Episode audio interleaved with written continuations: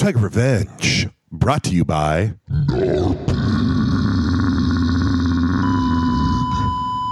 Warning. You are now entering the Blue Tiger Den, the intellectual dark web of comic book podcasting. Revenge is upon you.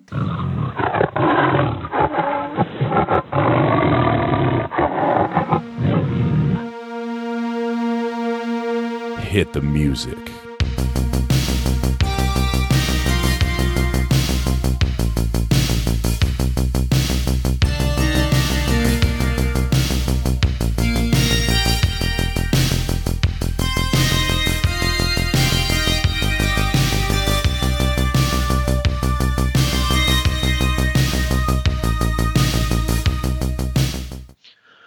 That's right.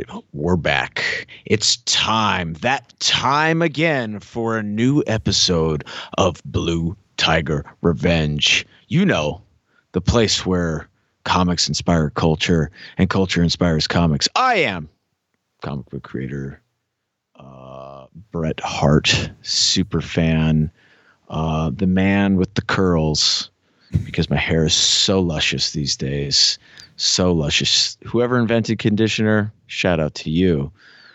But also a man broken, broken by the wilderness, which we'll get into. And joining me, looking oh so fly, his back so fucked, but his hat so sweet. The the man, the myth, the heart and soul, your favorite youth baseball coach.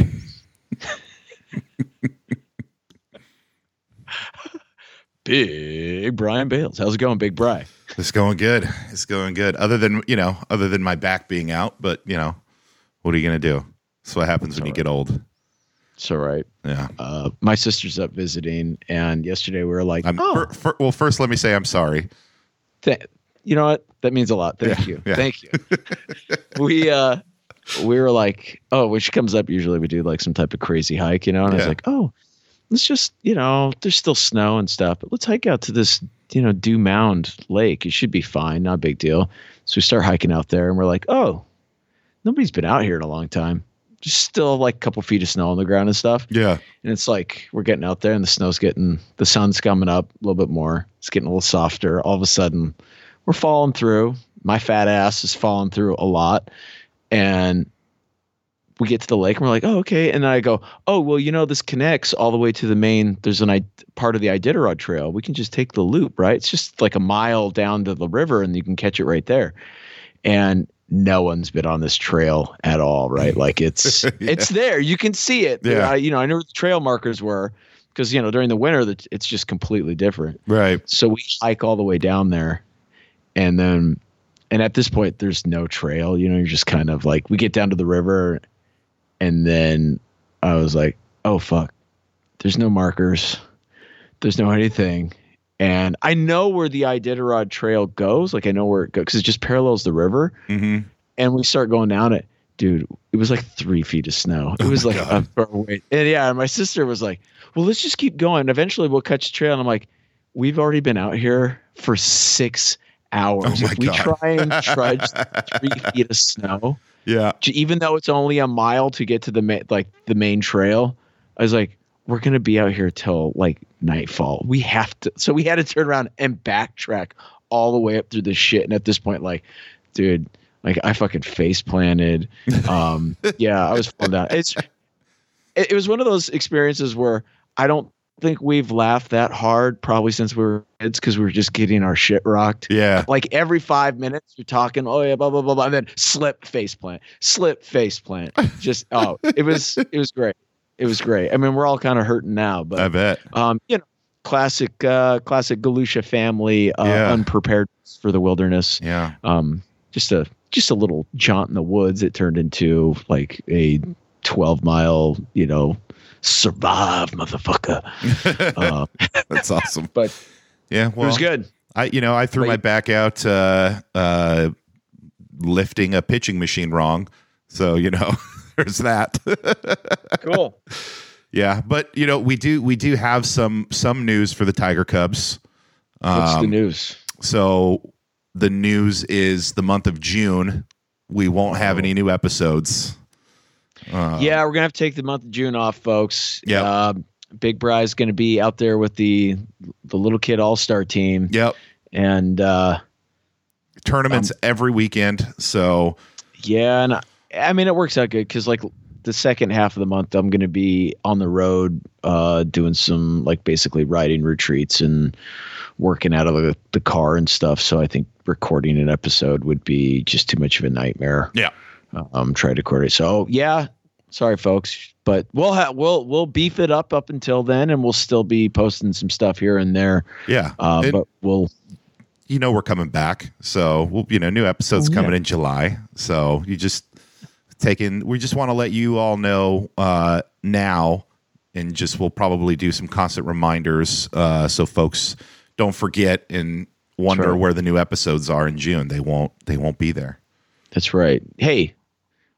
Like any mythic creature, the blue tiger is something that uh, is revered and That's right. and sometimes isn't seen for large large swaths of time. And then when it does appear, it's it's a joyous occasion. Exactly. Yeah. Exactly. Um, yeah, no, it's been uh, kind of a busy few days for me. Yeah. I went to a pro wrestling event, my first pro That's- wrestling local, How was it? dude. It was it was pretty epic. Uh, it, they got a little old school, like ECW. They had a four way ladder match for the, the strap at the very end. And they brought in some dudes from Jersey. Um, they tore down the house, man. It was a great show. Not a lot of people. There's maybe a hundred people or so. Yeah. but um i mean they were putting people through chairs they were put like i mean they were putting people through ladders uh there was doors um there i mean the characters were all great and then you got to meet most of them afterwards it was kind of interesting the heels didn't come out Yeah. So, like they stayed in the back but all the i guess you could say the um The good guys. the good guys all kind of Yeah. came out. Um, so you got to meet a lot of them. I talked with a few of them. Uh, it was it was really interesting talking with them and their perspectives of the match and Yeah. how it went. Because like there was one, there was like a tag team title match uh, halfway through, and uh, it went really well. Like the crowd was so into it. They they turned down. They like you know just they tore it up. They tore it up, man. And um, I was talking with them afterwards, and they were really upset because they were like, "Yeah, well, we had this, this, and this we were supposed to do. We were supposed to hit these spots, and it just like, you know, they had Yeah. tables and chairs and shit, and they're like, it just didn't come together, so we had to improvise. It just, it kind of, but um, that was interesting. It was really interesting because you know, like old school stuff, they never would talk like that. Right. And Right. Now it's like, but um, yeah, it was just cool, man. It was really cool. Really, a lot of like fun people. Really like diverse crowd. Like just tons of just people from all walks of life. Um, yeah, we had a blast. My sister painted her face like the Ultimate Warrior. That's fantastic. Um, yeah, which it was funny because like a bunch of the wrestlers were like, "Hey, hey, uh, how's it going, lady? Big wrestling fan, huh? Oh, yeah, yeah." And she was like, "All right, easy. Check out the hand. There's a ring." Yeah, but it was That's pretty funny. great. That's pretty yeah, great. cool. I did have. I got a story for you. All right, let's hear it. What you got? Okay, you're gonna. I don't know. You're gonna love or fucking hate it. Okay. Okay, so I had to go down to LA. I, went down to LA, right? And it was they were filming some kind of movie, superhero movie. I think it was Superman, but they had all the characters in different. It was like the it's the outfits, but they changed the iconography so that in case people were had access to the building, they couldn't. uh you know they couldn't figure out what like what the char- who the characters were right? But you could kind of tell right? Just by the way their costumes were and stuff right?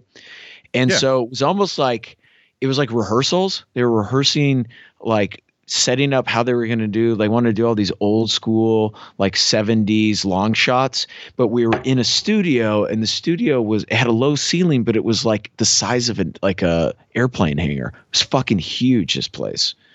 And there's all these comedians and famous people and i don't know why they had me there but they had me like doing some type of consulting or something and so you know they had us like they were using me as like an extra at first and then they had all the extras leave when they brought in like the people to actually start filming shit but they let me stay and i was just walking around playing it cool playing it cool but as i'm walking through i fucking Guess who was there? Who was there? Joe fucking Rogan. I didn't talk to him, but I'm walking by him and his cronies, and all of a sudden, I hear him say, "Yeah, what is this thing called Tiger Milk?" Like this Tiger Milk. He just kept saying Tiger Milk Yeah, to yeah. these guys and talk about Tiger Milk. So I looked at him, and he looked at me, and I pointed, and I gave him kind of like the thumbs up, pointed up at him because he was like over across the way, and he was like Tiger Milk, and I go. I just kind of gave him the like, you know, like, hey, thanks, man. Like, you know, namaste. Like, appreciate the support. Yeah, And I kept walking and I went and sat down. Fucking Bobby Lee was sitting over there in like a lounge area playing on his phone. And someone came up to him and started talking about asking, like, what is this tiger milk stuff? yeah, yeah, And I didn't want to, you know, tell him like, oh, that's that's me and Big Bry. yeah. Well, that's us. But I, so I just let it go. And they kept talking about it, talking about it. And then like I was watching some of the shots and stuff, and they brought in these big like trucks that had sliding doors on the sides of them. Okay. Uh, and you open them up, and they were just filled with graphic novels. So like they wanted everybody to who was a part of the film to like grab graphic novels and Yeah. like grab stuff to read and everything. It was just a really cool experience. And then I fucking woke up this morning and realized the whole thing was a dream. Never flew down to LA, didn't meet any of these Damn. people, but I was sitting there going like, wait a second. What if one of this is one of these like dreams a of you know, premonition. like- yeah, Low level- exactly. We're, we are low level psychics here on this show. You know. My point exactly. Yeah. So the whole time I'm thinking like, all right, this is it. A few years. This is gonna Tiger, Tiger- Milk Worldwide, baby. That's right. that's right. That's right. That'll be our new company. Tiger Worldwide. I'm in. People just sitting there going, Tiger Milk. What's this Tiger Milk thing? Tiger Milk. It's like just taking over. That's right. That's right. There you go. Yeah, weird, right? Weird fucking dream. But I'm weird. yeah, dream. but I'm in 100. percent 100. percent Yeah. I th- I want to say they were filming like a Superman movie. Mm. It was a weird, the whole thing was strange. Just such a strange. I imagine that's probably what it's like though, I'm sure. without the celebrities hanging out. Uh, you never you never know. You never know. I just kept thinking like, what would Keanu? How would Keanu take in this this kind of fame, notoriety? Yeah. Just Thank you. thank you, Yeah. thank you. Yeah. Just kind of. Well, Hands you know, up, I wave. I do have a mission to become best friends with Keanu. So Okay. Yeah. I didn't see him there, but I- he was in my heart Yeah. and in my mind. well, listen. I mean, it's only it's only a matter of time before he co- before he comes on the show. It's only a matter of time. Well, we've had we've had one of his friends on the show. We should try and get him back. Yeah, I'm in. We should do. Th- they're buddies now. They I know. premieres together. I know. John Wick. That's crazy. Oh, I was told uh, an opinion. You're not going to like it. okay. So I was talking with my sister, I mean, and I noticed. does her opinion matter? Let's let's first and foremost. well, I, you know, I'm just curious what your take on this. Okay. So she gave me her Peacock account, right? Yeah. Because I could watch. I they got. I am amazed at how many movies they have on there. that ton. are new, like Yeah. Cocaine Bear and stuff. Yeah. Yeah. And uh, I noticed that she'd been watching um, all the John Wick movies, and I was like, "Oh shit, you're watching all the John Wicks? I haven't watched them yet. Still, what'd you think?" And she goes, first one's great," and then she goes, "You know, like any sequel after that, like they pump up the action, but she goes, um, you know." Like she goes, I'm not going to say that they get better as you proceed down the line. She said, uh, um, she goes, they're what you'd expect from a sequel, bigger budget, bigger action, but overall stories you know not as not as uh fulfilling Hmm. and uh i was like oh okay that's interesting i was like you know brian brian uh his uh his opinion is a little different than yours he thinks that they uh that everything kind of just ramps up you know the story might get a little thinner but the movies themselves get better and better and uh and she was like she she gave me the the head nod like with the frown the frowny head nod like mm-mm. Hey. you now, I will say, for being a piece of garbage, she's a giant fucking piece of garbage. Yeah. But she does, I think, have a master's degree in like English or something like that. So, you know, I mean, took it with a grain of salt, but I still is interested. you know, she had to you you can have a master's in filmmaking too, and still not know how to make a film. very true. You know. Um, Very true. You know. She's She didn't say they were bad. yeah she's she's not wrong and she's also wrong on some levels right i mean I Wrong. get- so it's like opinions. Yeah. I mean, I would say that there are the the sequels. I think two and three are weaker than one, but I think four is the action's ratcheted up. yes, the the action just gets better and better and better. Like they're Right. putting they in in those movies. I feel like they put the budget in the right places. Right? They they put the budget into the stunts and into making it just bigger, rock- and bigger, and bigger. they rockied it. Where like the first one was a great movie, but then after that they just turn into these like they just get crazier and crazier in terms of like being these spectacles of yeah, uh, boxing matches. Like I would say out of the I'm not going to count the fifth one, but Rocky 4, right? Like everyone loves Rocky 4 cuz it's just so over the top, so Yeah. ridiculous. But the reality is it's in terms of story, like it doesn't even it's it's a stupid action movie at this point in Agreed. comparison to to the, first, movie, one, which, which, was a like, romantic drama. yep, You know, Yep. Yep. Yeah. Absolutely. No, I, I I agree. I agree with that. Yeah. But yeah, I think that, you know, I think the first one was already like a stupid action movie, like John Wick, the first one. Um sure. I mean, if you if you look at the story just like alone, it's about a dude Yeah. whose dog di- whose dog gets killed and he kills like 400 people. you know, you know what I mean? Like, so I, I don't see why that's ridiculous. That sounds very, you know, I mean, it's on point. Uh, we would all do the same thing, no doubt. But of course. yeah, I think that. Yeah, I mean, the story was never necessarily like the, the thing where the first one is like there's so much mystery, right? There's so Oh. much mystery in this organization of, uh, you know, that he was or used to be a part of. Like, what did he do? Like, how did he get out? And, you know, Well, they're divulging this or like pulling back And- the curtain a little bit on this like secret world of like assassins. Yeah, and- and then they they try and build the world more and more and more every movie. The one thing that I find hilarious though about these movies is it's like yeah. how many dudes does this guy have to kill before like the assassins are like, "Nah, man, I'm good." Like like 20 million dollars, not worth it cuz he's going to kill me. Also, you know, like anything, everybody has a run. You're only at the, even the very best in the world. They're only the best in the world for a short amount of time. Yeah. At some point, somebody, and that's what I always find interesting about these like movies where they always ratchet it up, and the the the the main the protagonist, you know, Yeah. he he's the best or he was the best. Well, it's And it, and it's not even that he's the best; it's that his will, right, is that he he just doesn't. He well, that's what makes you stop. the best. Yeah, That's what makes Yeah. somebody the best, though. Yeah. might not be the best on terms on paper, but like overall, you know, yeah. that's the that's the George St. Pierre, you know, uh, oh yeah, the debate is like, yeah, but he would the one the few losses he had, he was able to come back and just avenge them in a ridiculous way, you know. Yeah. Just- anyways, um, we don't need to get into MMA. no, no. But I I get I I can appreciate what she's saying. She's not. I think technically she's not wrong, but Yeah, I think my enjoyment for the movies grow with each one that I see. If that Yeah. makes if that makes mean, sense.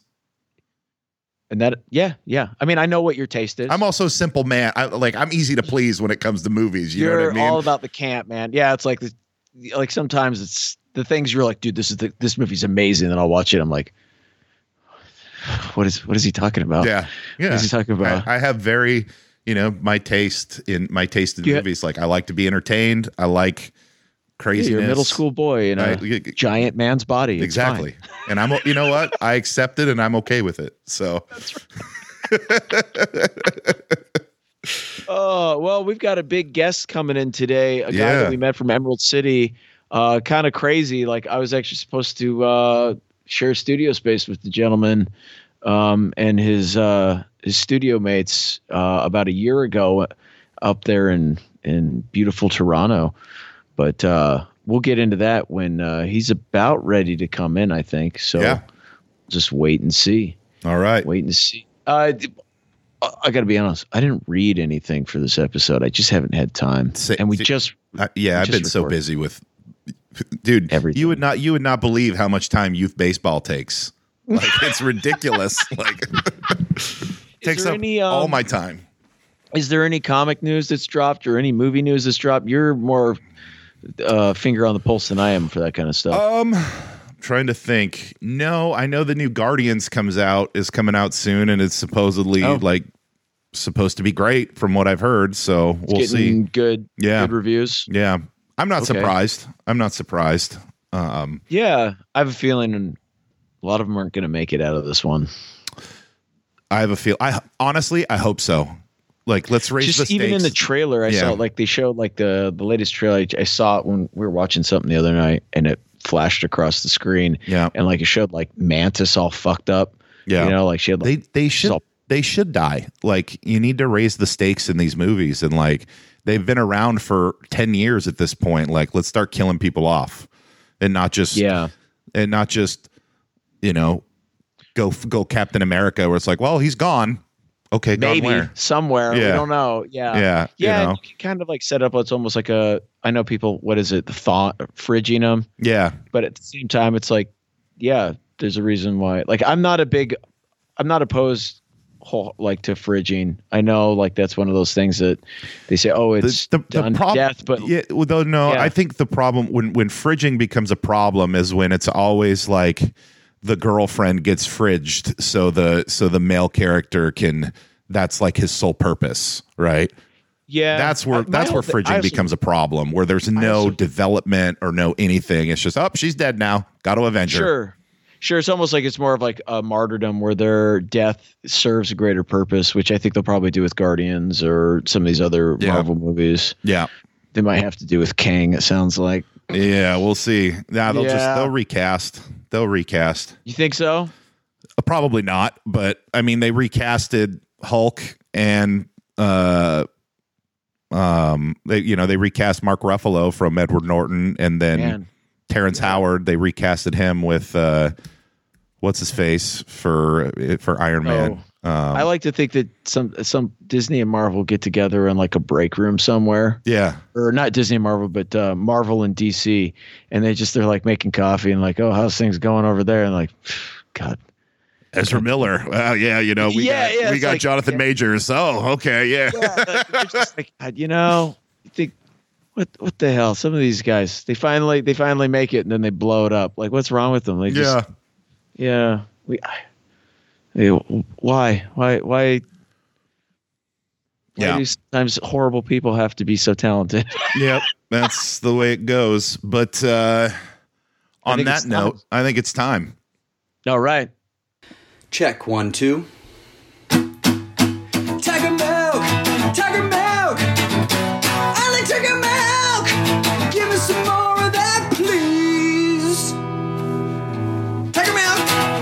And we're back for our special guest, Ramon Perez from Raid Studios up in Toronto. How's it going, man? Not too bad. Not too bad. Yourselves? Yeah, we're good. Welcome, welcome. Nice. Happy to be here, man. Yeah, Yeah, no, thanks for doing this. Uh, No, oh, pleasure. well, we were kind of talking before we recorded that, but you and I actually exchanged emails about a year ago uh, when I was supposed to be in Toronto, and uh, yeah, it's finally it's great. I feel bad. I didn't realize you were at Emerald City. I walked by your table probably like three times, um, and I didn't even. Right. Just didn't even click. You know, it Yeah. just didn't. I. I should have said hi, like, oh hey, It's we- a, a you know it's a busy show. There's Yeah. crowds everywhere. Like I walk through there sometimes, and I sometimes will miss like half the people that are there, and I'm like, I know these people. I've known them for years, and somehow we didn't never cross paths anywhere.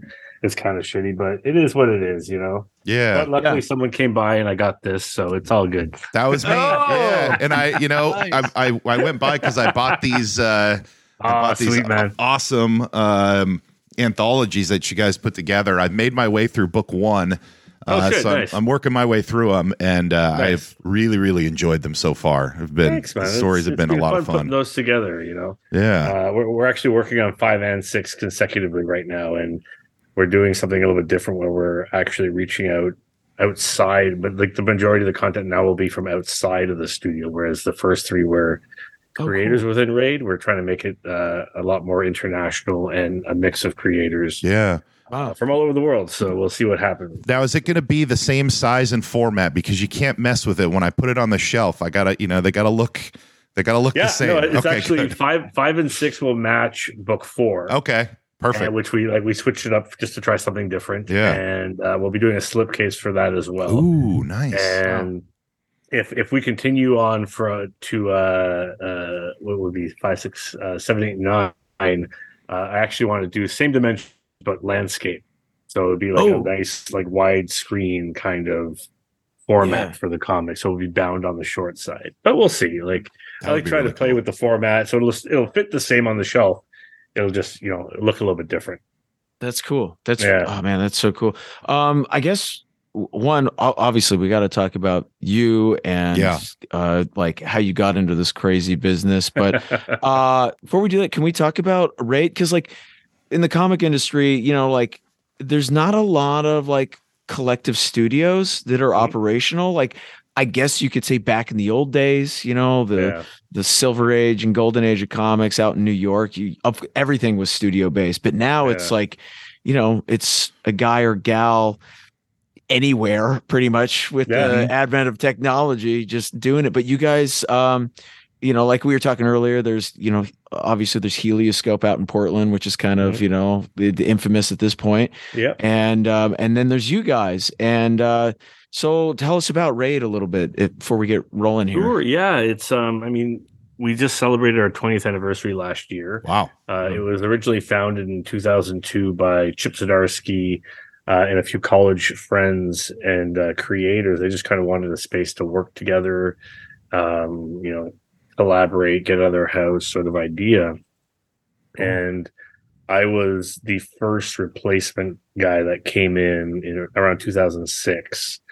And I had been missing that collaborative kind of engaging atmosphere that you got in college because in college you had like it was Oh, like yeah. a bullpen you had all the artists Yeah. who had their own Mhm. tables and stuff like that and um you know at first i was kind of trepidatious because i was like ah shit that's like a little bit more overhead every month. So, you know as a starving artist trying to make your way out you're yeah. you know hmm you're always you're always concerned about money basically. And but after weighing weighing the possibilities and kind of kind of saying to myself well you know if i do one extra page of artwork a month that covers my entire month or like one illustration or one comic page however i wanted to break it down that would Yeah. cover my expenses. And i'm glad i did because i never looked back. It was it's been i've been here now probably 17 years. Love the crew. Um, we've grown quite a bit. What started with four people all the original members have left. And we're now about i think 26 uh, Oh, wow. creators. Yeah uh, not all are in-house. Some of them what we, what we call our satellite members people who are involved in what we do but they don't Okay. actually drop in all the time. Um, and it's been great. We have well for a while like around the mid 2000s like around 2010 or so we were predominantly all comic based creators.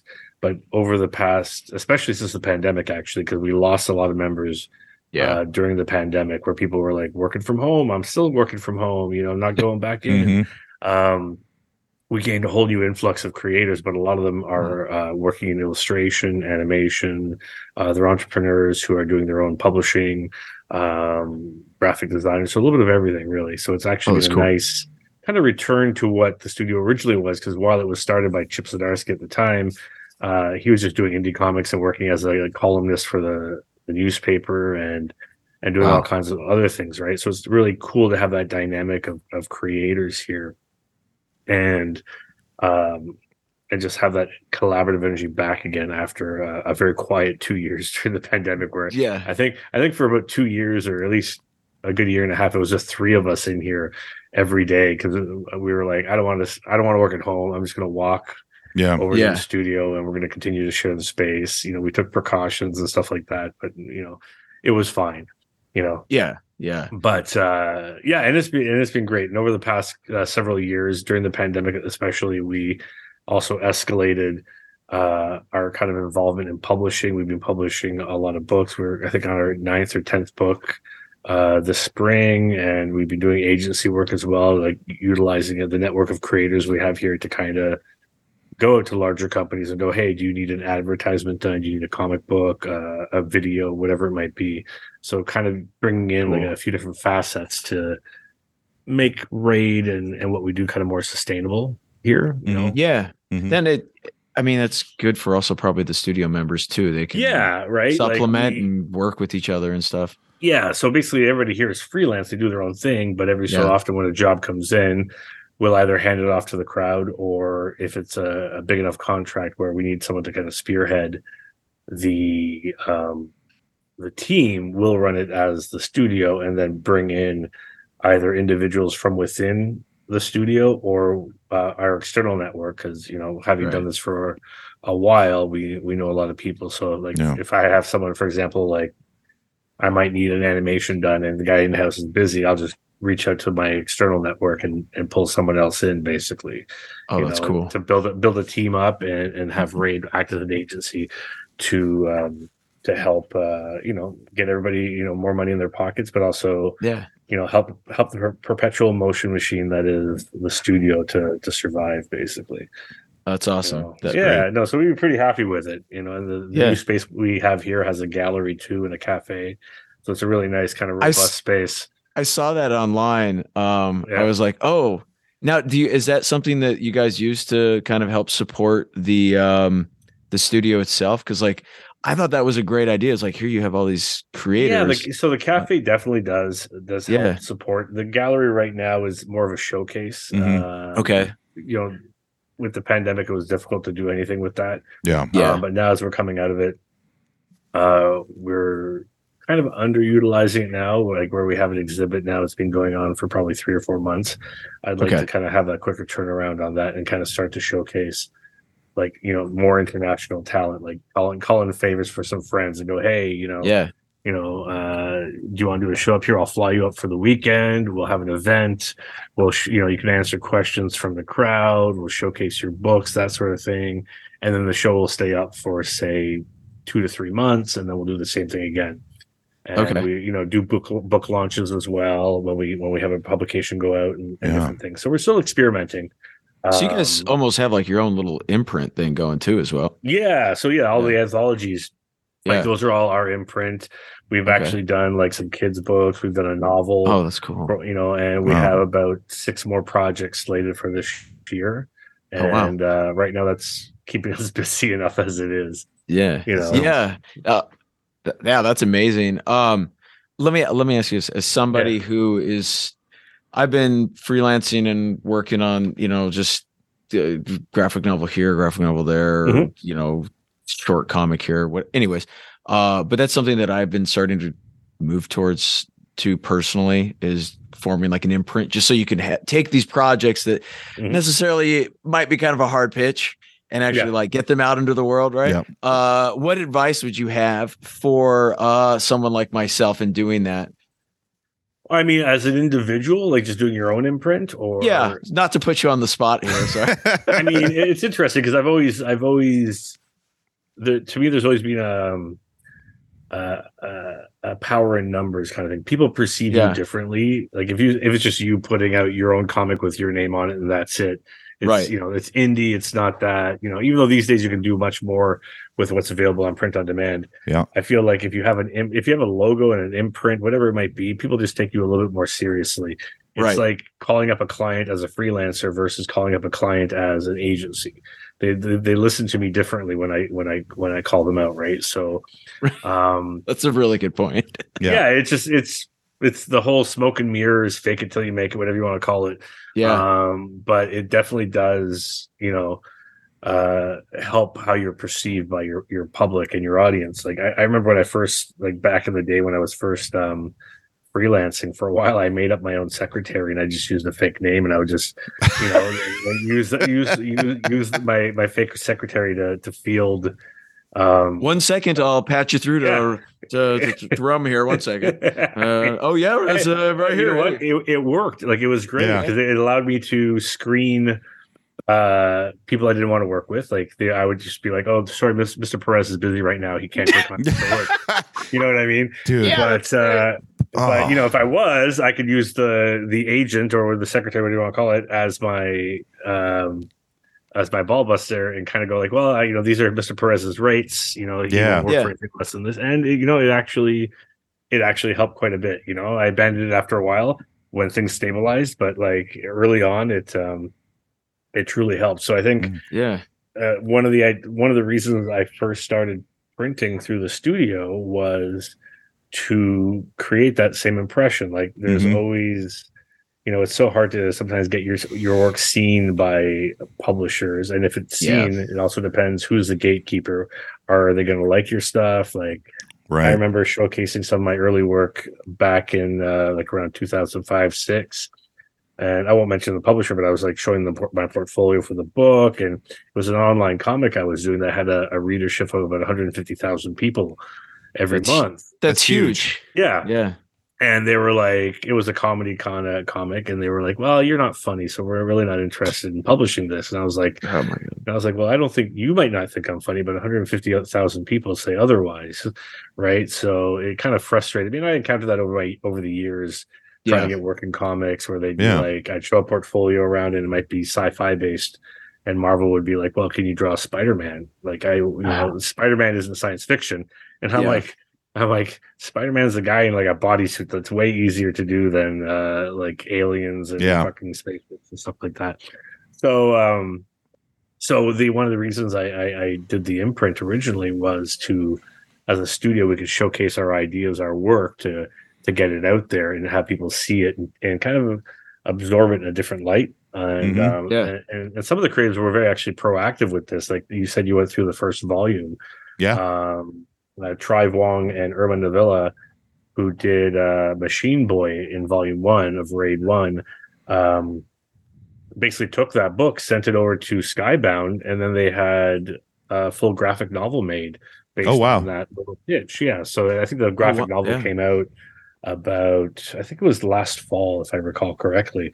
And that's you know, and and credit to Tri, who was very proactive. He actually took the two other ideas he did in uh, the consecutive volumes and shopped them around. One, two, I think one became a a, a web comic on a Europe for a European publisher, and I think another one became a web comic on another platform as well. So like it, it's people see it, they see it in print, Yeah. Yeah. they go like, "Oh, you've done this.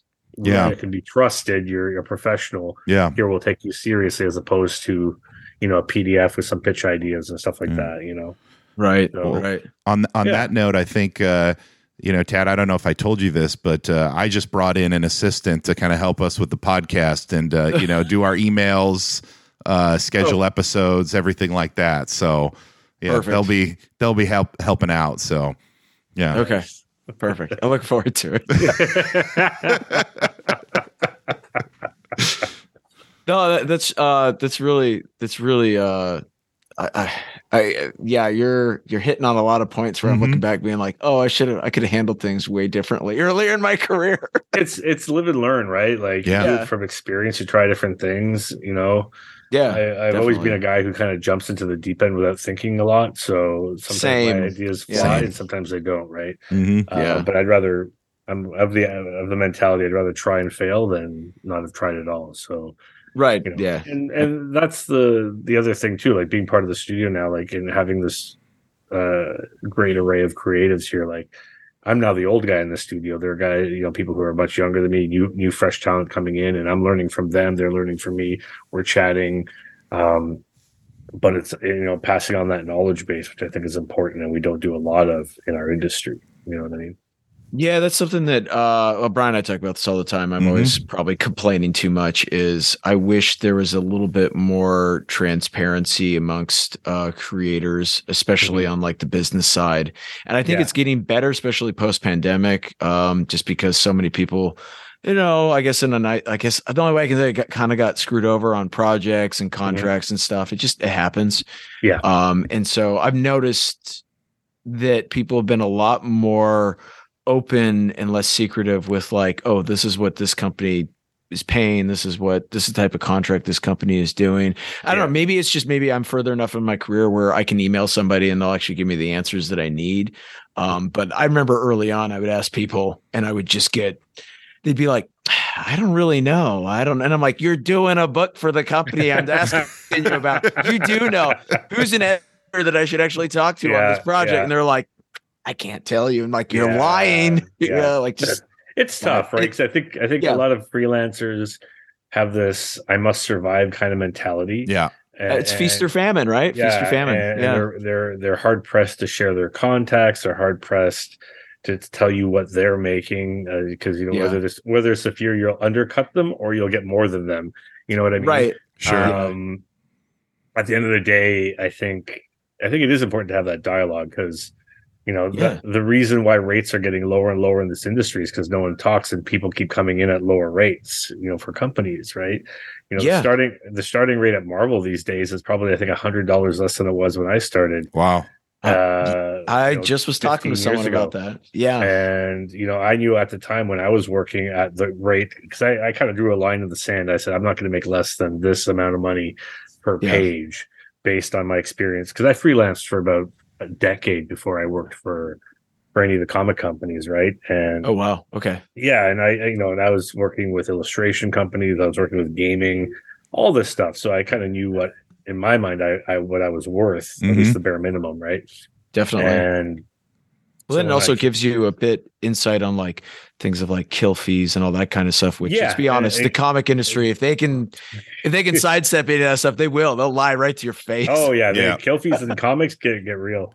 yeah, Uh, yeah. you know what I mean. Um, but yeah, definitely, and and I think you know I remember talking once uh, at an event, must be a decade ago now, where I was talking with an exclusive artist at the time, and he was making a hundred dollars less a page than I was for for the same company. You know, I mean, Wow. and I was just a freelancer, right? So I think it's important to have these dialogues to a not only maintain, uh, you know, what little money we make in comics, you know, Yeah. but also uh, just to make sure the young, the newer, the people coming in aren't shafted. Um, Yeah. When they Yeah. come in and, work on these book, books for dirt cheap, and you know, the, the, some publishers will say, you know, oh, well, you, you'll get paid on the back end in royalties. I'm like, yeah, if the book has gangbuster sales, I will. But if it if Yeah. it sells, you know, what the rest of your books sell, probably not. You know, exactly. so yeah, it's it's it's important to have that that dialogue. for yeah, it's sure. interesting. My uh my sister and I talk about it all the time. She's a she's a lawyer Mhm. and um she looks at her at the comic industry and she goes, she, what she said the other day, she goes, Yeah, you guys are operating on a very archaic model.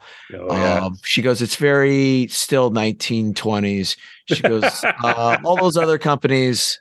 Uh, there's no way that business would be conducted in that shape or form Yeah. um, because nothing would get done and no one would get paid. She, she's Yeah. like, yeah, um, yeah. It's really one of those where I think the only real because you don't necessarily we don't have like a an overseeing governing body that Mhm. no, there's no the union, there's no nothing, right? Like, Right. You know, all this is making it where like oh just companies are like all right well Yeah. put these guys on the blacklist uh, keep talking guys yeah,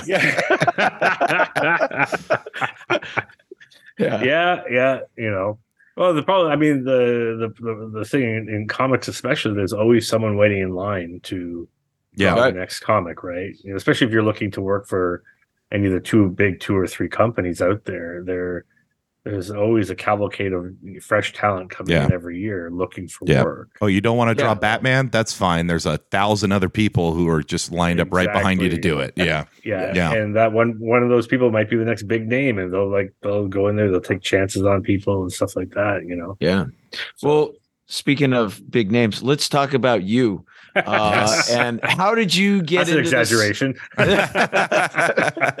how did you get into this like i guess kind of wild industry like uh, you said you went to college you go to like an art school or something yeah, or- I went to uh, illustration school, and uh, Oh, which school It's called Sheridan. It's up in Oakville, uh, Okay. just about an hour outside of Toronto here.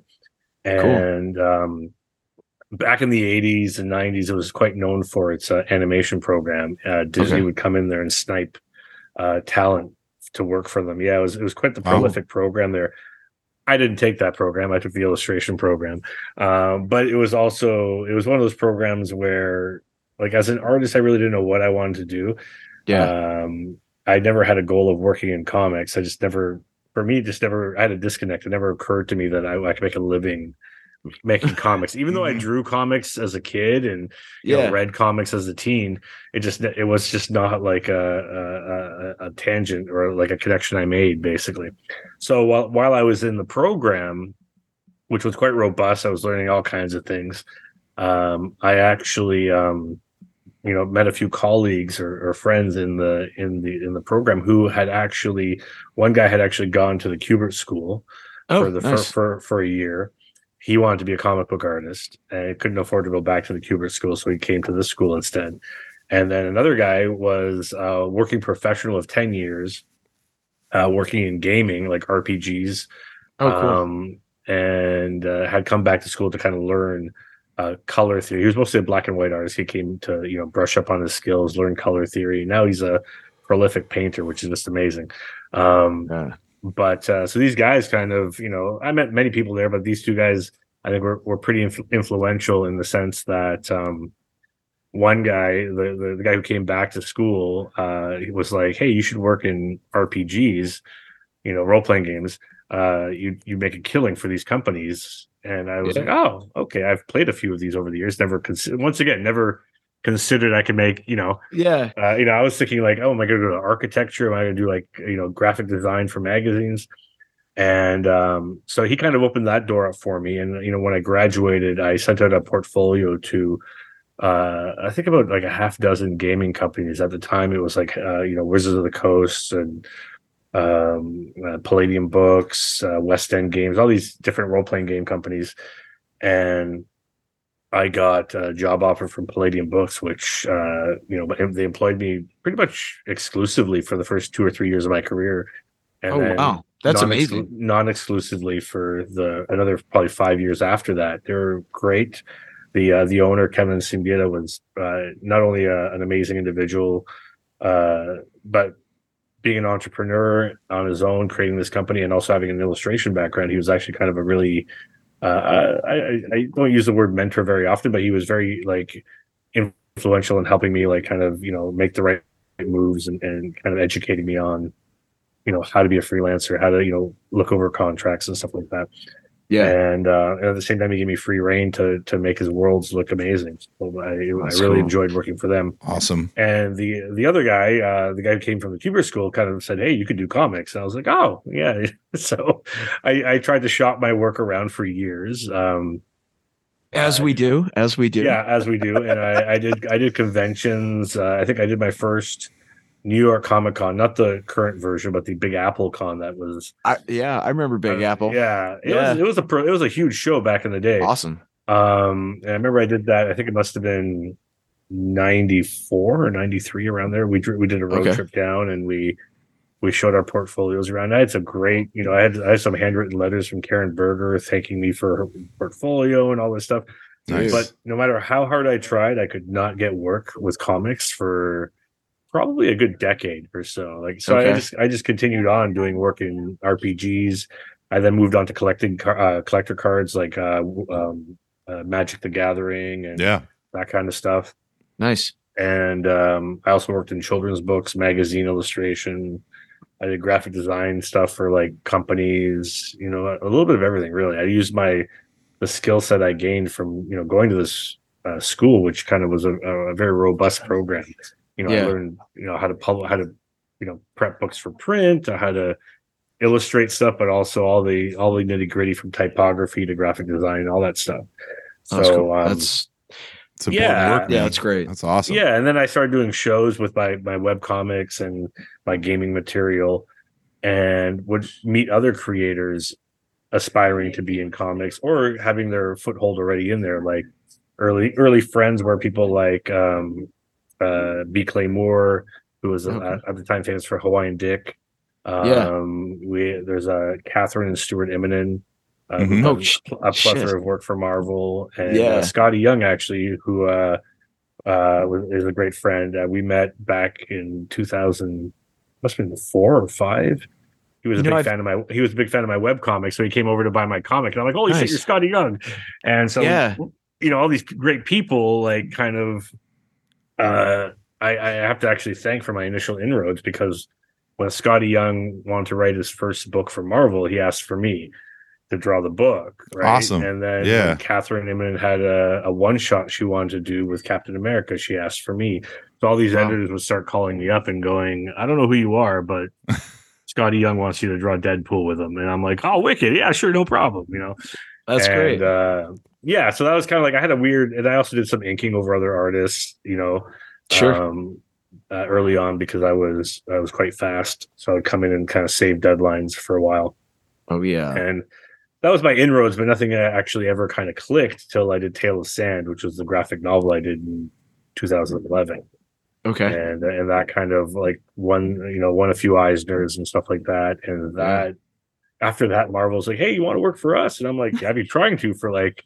10 years but you know but uh, it's it's nice to nice to be invited now finally so Yeah. yeah, Yeah. you know That's so it's been, oh, it's man, been a that's it's been a amazing. roller coaster getting there but it's been an adventure anyway so you know yeah no that that grind too is i don't know especially i always feel sorry for the guy uh, you know you meet artists that only want to do is work for the big two yeah and i always I, I it's always amazing when they get in but i've known so many of them that like like you said it's like they've been trying for a decade and they're still Yeah. grinding they're getting tons of work they're doing tons of stuff and that's not Mhm. like they couldn't do the job they just for some reason the yeah emails go unanswered and i'm yeah always it's, like it's interesting like for for me it was never like i guess the end goal like it was never my high watermark Mhm. Um, Yeah. i've always been an indie guy i always loved indie comics i loved um uh, the 80s and 90s of indie vertigo dark horse legends Yeah. you know the legend brand. So i think for, for me i thought it was like a, a rite of passage. I like you know at the time it was like you make it to these companies to then do your own stuff because yeah. it was still the early days of the internet so you couldn't really build your audience that way. Right. so you kind of had to build the, the whole idea was like build your audience here and then go over here and and and, and do your own thing bring your audience with you um Yeah. now I, w- I would say you don't have to work for these two big two kind of the so opposite now, companies. yeah it's yeah exactly No. it you know a lot of people make their mark on the indie scene then get pulled into the big leagues if they want for a while so uh so i find it funny now like i you know i spent a good decade with marvel and now i'm kind of get back re- going back to my roots and going back more into indie stuff, which you know I'm having. I mean, I had a lot of fun at Marvel. It's been great to draw Spider Man and Thor and all those guys, but sure there's there's something for me, anyways, that's way more fun than just drawing your own characters and and doing your own stories. seems like there's um the more and more creators we talk to um it seems like that tends to be the uh i don't know if like the indie scene is getting ready to go into like a another renaissance period or something like you had like in the early 90s or whatever but Yeah, um it just seems like a lot more big especially with the advent of like kickstarter and crowdfunding Yeah. well, and all that. right. yeah like, Like if I if I had these tools 15 years ago, I would be I would have been doing that the whole time. right But like Yeah. unfortunately, like I think Kickstarter didn't happen. I think till 2014, I think, or 2010, around there somewhere. yeah So and even then it was very like people were still very like what is this Yeah, Like, Yeah. Are? You want me to give money for what? You know, yeah. so- Am I ever going to see this? Like, what is this? yeah, yeah. There's You a lot I of those. There's was a lot Yeah. of those. You know, you were hard pressed even like in the early days to get like someone to pay like you know 99 cents for an app or something like that. Yeah. You know, it was like, but Yeah. now people are a little bit more trained. They're like, oh yeah, I'll download this album or micro payments here or Patreon there or Substack there. You Yeah. know, so the the the landscape has changed where you can actually um engage with your audience directly and actually monetize your engagement you know for your benefit and also for your audience's benefit you know Right. they get they get the the best thing from you and you get a little bit of money to keep on you know paying the bills basically that's right. Mhm. That's right. So, uh, one of the things I've been, I always like to kind of uh, pick at uh, creators' brains is, uh, you know, all of us. Uh, we all it seems like everybody kind of grew up a fan of something you know like they Yeah. were like you as a young kid you were like immersed in some kind of like aspect of pop culture like for me it was like jurassic park was like my, my Okay. thing right like Yeah. For me, it, so- for me, it was Ninja Turtles. So yeah, nice Yeah. nice So, eh, like for you, what was uh, what was kind of like something that you like? You know, I guess is like your um, your gateway. I guess yeah, the well, I mean, I think for yeah. I'm I'm of that generation where my trigger point was definitely Star Wars. Like that's okay, Yeah, that movie came out and it blew my mind as a kid. yeah, And then like I had that, and I also had like at the time Battlestar Galactica, oh yeah, and um, and uh, geez, I'm trying to remember what other stuff around that time. I you know, like that was the that sci-fi element really kind of just sent my brain out there, and Yeah. uh, you know whether and then the toys and creating your own stories and, and all this stuff hmm and like uh, for comics it was i was actually quite late into comics i didn't get into comics till probably like uh late elementary school. Okay. Um, because before that, I was reading more like the your your newspaper strips like Garfield and hmm Calvin and Hobbes, and which Classic. That's where I predominantly learned how to draw. Like that was my style uh, growing up, and then it wasn't until high school where you know when I was fully into comics and trying to draw more in that capacity, where I was trying to draw realistic to you know Oh, yeah. to do superheroes and all that kind of stuff, right? Yeah. um but yeah science fiction was definitely my my my gateway drug into Yeah. into what i'm doing now for sure Yeah, definitely. Uh, yeah, seems like sci-fi is just uh I know that even though it can get so uh existential at times, it's somewhat still relatable. I think cuz at its core like Yeah. it, despite all the uniqueness uh there's like, you know, the core is always a humanistic story. yeah i think i think you're just you're just dra- you're just draping a, a good story in the the uh, accoutrements of, of science fiction right hmm and it's Yeah, also a good yeah. way to talk about stuff in, in you know uh in a in an abstract fashion you know what i mean Right. Right. Um, but for me, it was just like I was just, uh, you know, as an eight-year-old kid, I was just blown away by laser guns, flying ships, and- Yeah, heck yeah. Yeah. all that. Heck yeah. I didn't, I didn't care if the Star Wars was a statement on the Vietnam War. Right. I was just like, I was just like, there's a guy with a sword. It's a laser. this is, you know, this guy has a ship, and there's a Wookiee. Like, you know, yeah. I'm in. So- yeah, sign me up. Yeah. Yeah. Absolutely. yeah, Yeah, yeah. I think you know uh, that we always uh you know like we and that Star Wars always pops up. I want to say like almost every episode, Star oh, Wars Oh, ends up popping up. Somebody, yeah, somebody ends up bringing up Star Wars. Like, oh yeah, Star Normally Wars it's me. Yeah, but I mean, like like the Yeah. last few creators we've had, it's like, oh, what was the stuff? What was the stuff that really got you into this? And then yeah. Star Wars is always in the mix every Yeah. time. Yeah, I mean, yeah, I guess like I said, if you're of a certain age, it's Yeah. definitely, and, and you might even have waves of it now because like there's also the, the the people who grew up with the prequels. Yeah. that's Right. their Star Wars, right? Yeah. Um, I somehow uh, I missed all that. Maybe it's because I grew up in the woods or something. But like I missed that entire. um It's not Well, like I didn't know what it was, but if just- you're if you're into Jurassic Park, if that was your gateway, that would have been like that was the '90s, isn't it? The early Yeah. '90s. Yeah, early Yeah. nineties. I would have been what eight when that came out. Um, Yeah. and I was already into like the natural sciences and stuff, so that was Yeah. more of like, oh, whoa, Yeah. this is way better than just the Disney's, you know, Good Time Charlie, the story of a of a young Yeah. cougar surviving in the wilderness. You know, like yeah, and for some people, it might be the Tolkien movies. It might be, like, Yeah. you know, Yeah. I think everybody has their whatever it was at that moment when your brain was just accepting enough to go, you know, Yeah. and get pulled in to Yeah. whatever it might be, you know. Ninja Turtles and Michael Keaton Batman, baby. That's uh, yeah, well, that's I, it, I you remember know? like Michael Yeah. Keaton Batman blew me away Yeah. when I was, you know, that was a teenager at the time, and I was one of those guys who signed a petition against Michael Keaton, and then he proved me wrong. Yeah. oh wow, Funny how that happens. Yeah. Yeah. and um and then yeah TMNT was was great as well because those are the Henson movies Yeah. I had the original comics as Oh, well yeah. like that was early on the indie scene so I have Yeah. a lot of those original original ones from back in the day You still got them? Oh yeah they're in a box somewhere in my That's closet awesome. I, I I I got rid of like probably 90% of my collection Yeah. uh but I kept my favorites and a lot of my favorites were uh indie a lot of the indie stuff from the 80s and 90s basically Wow. and then I kept So- a couple of my favorite like X Men issues, and Sure. Yeah. and, you know, if, you know, like I have the the horrible Star Wars Marvel run. you Oh, know, yeah, and yeah. all Oh, yeah. kind of stuff. But you know, I just Yeah. found out that um excuse me, I'm losing my voice. Um I just found out that they did a 2001 Space Odyssey. Yeah. Jack Kirby, Uh, man. Yeah, and it, really, Uh, yeah, man, dude, it's one of those where like they obviously didn't watch the movie. It was just Kirby Yeah. being like, "What? What's this? Oh yeah, there's a like a sentient like AI robot. Sure, got it." And you're just looking at it like this is not 2000. He was just like he was just like, "Nah, I'm gonna do this," and just Yeah, you do full Kirby way. full Kirby. Yeah, it's yeah. Kirby tech everywhere. I'm trying to get Yeah. all the Oh issues God, of I- that. oh, I gotta find that. I didn't know that existed. Yeah. Yeah, That's amazing. I've actually been on this. Like, yeah, when it was funny because like Kirby is a guy that when I was a teenager, I looked at was like, who's this crap artist? Like, like I did not like his work at all. You're, like, you're looking at like Jim Lee and stuff. You're like, this guy, man. yeah, this well, I, I the was like shit." Mignola, Simonson, Arthur Adams, Jim, Yeah. like all these guys, right? But then, like as you, get, you grow older, you kind of, you know, it's like I, I would say it's like jazz. When you listen to music, you like go back to the source, Yeah. yeah, and you know, like if you're I'm into Mignola, you know his Cosmic Odyssey is basically a homage Oh, to yeah. to Mhm. Kirby, right? And then like you start to stand right, and now I'm like I'm like I'm on the Kirby train uh, for the past decade. And I'm like been buying up a lot of his old like weird shit he did after he left Marvel, Yeah. and, DC. You know, You know what's interesting?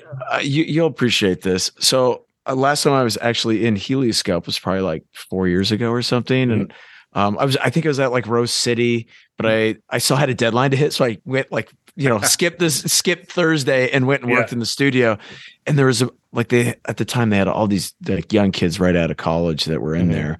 And they're all working digitally and using all the digital methods and Pinterest for reference and everything. And, you know, it's great. But I was like, oh, do you guys like, you know, like check out Barry Windsor Smith, check out Steranko, st- check out like, uh, you know, these old school comic dudes from Mhm, like the, mhm. the 60s. And Yeah. the kids were looking at them and they didn't know who any of them were, you know, and they were like, yeah, I don't think they're that good. And I'm like, no, no, no, you don't understand. They didn't have Google. They didn't, Yeah. There's no such thing. They couldn't. These guys were drawing like just like, well, how does a horse look? Let me. I think I saw one years ago. You know, because they're all dudes like living in New York City. oh like, for sure. Yeah. And you- Yeah. Yeah. you And I was one of, trying to explain like, like all these techniques that you think are like passe now. Like these guys invented that shit. Like these guys Yeah. were the ones that came up with all these cool, and they just they weren't impressed. Yeah. And it was killing me. It was killing me because I was Yeah. like, God damn it. No, these are the this is the foundation right here. Yeah, there's a there's a, certain uh, uh like I, I love like for example I love a lot of the like old school 1960s 50s and 40s illustrators hmm from like Yeah. book covers to magazines and stuff like like like uh, McGinnis um Oh yeah. um, I'm blanking on uh names right now I have a bunch of their books behind me Al Parker Albert Dorne all these guys Yeah. and um uh, Frazetta, Frazetta. yeah, I mean, early right? Frazetta, even, Yeah. Like Barry Windsor Smith uh, was one of my Oh, yeah. comics favorites as well. Like, but there's such a like a, a an illustrative quality of these guys, and like you said, like they didn't have like I f- I feel like there's a uniqueness to the art back then, and there's a homogenous nature to art now hmm because everybody's looking at the same Pinterest, the same Right. uh, reference points because you have so much more reference from around the world. Um, you're you're just you're you're kind of dipping into the same pool, and then the algorithm kind of you know shows you, oh, you like this art, you like this, and it kind of Right. Yep. keeps you in that in that realm. Not to saying that not to say that there isn't any unique art anymore. I just feel like the uniqueness of some of these early guys Yeah. because like it was a struggle to get a manga back in the 80s or like you know, Right. early 90s Yeah. dark horse was reprinting some other other other than that it was like a few friends who might you know travel to like some weird show who you know some guy imported the laser disc of akira Right. or some Yeah. had some copies of shonen jump and you're like oh this is gold you know and you'd photocopy it and share it between friends and stuff like that Yeah. you know and and i feel like that kind of made for uh, a little bit more uniqueness in like how people approach not only the art but like you know the concepts of monsters or heroes or whatever it might be costume Yeah. design or all that kind of stuff right Yeah, Yeah. I, I had I had kind of the same conversation, uh, Tad, with somebody about Blade Runner, maybe like last, maybe like a year ago, where Mhm. uh, you know they were talking about how much they loved the new one, um, twenty forty nine, but they hated the original because just God the, damn gra- the like the the the CGI and everything was just so bad, and I was just like, you guys, like this was in nineteen eighty two, like i know they they but it still looks phenomenal yeah, and I'm like, Yeah. these guys invented, like with like George Lucas and all these guys, Yeah. they invented the stuff that's being used today. Like, what are you Yeah. talking about? You're killing It me. wasn't wasn't the concept designer was that Syd Mead? I think that's who. oh syd mead for yeah Mhm. for yeah, Blade Runner, for yeah for Blade Mhm. Runner. It's like, dude, that guy is like the boilerplate for cyberpunk. Like without him, like the, it seems like he invented like not invented, but he took. I guess he vi- made made it visual. Yeah. and that's Yeah. like it seems like that's what everybody's running. Yeah. Even now, you know, like that's well it's funny how like blade runner just like every future city now looks like blade runner yeah, you, you Yeah. watch like episodes of the Mandalorian or or Andor where they're going into some like Coruscant and Coruscant just looks like yeah, Blade Runner now. Yep, like yeah, it's- it's just 100%. Like you know, um, and I- and I actually feel like some of these older films with you know their effects are, I guess more um what's the word I'm looking for more uh analog. hmm Yeah. Um, I think that stuff actually holds up better than the C the early CG stuff like You know, you look Same. at some of the prequels; it's a bit clunky. Some Yes. of the prequels, you know, Yeah, Tron, all that stuff. You know, you know, you appreciate And- that they're that they're working with like that was like the up to date technology that they had at the time. But like I look at the prequels and then I look at like the original trilogy and I'm Mhm. like, I think the original trilogy like looks better. You Yeah. know? Um, yeah, yeah, yeah, yeah.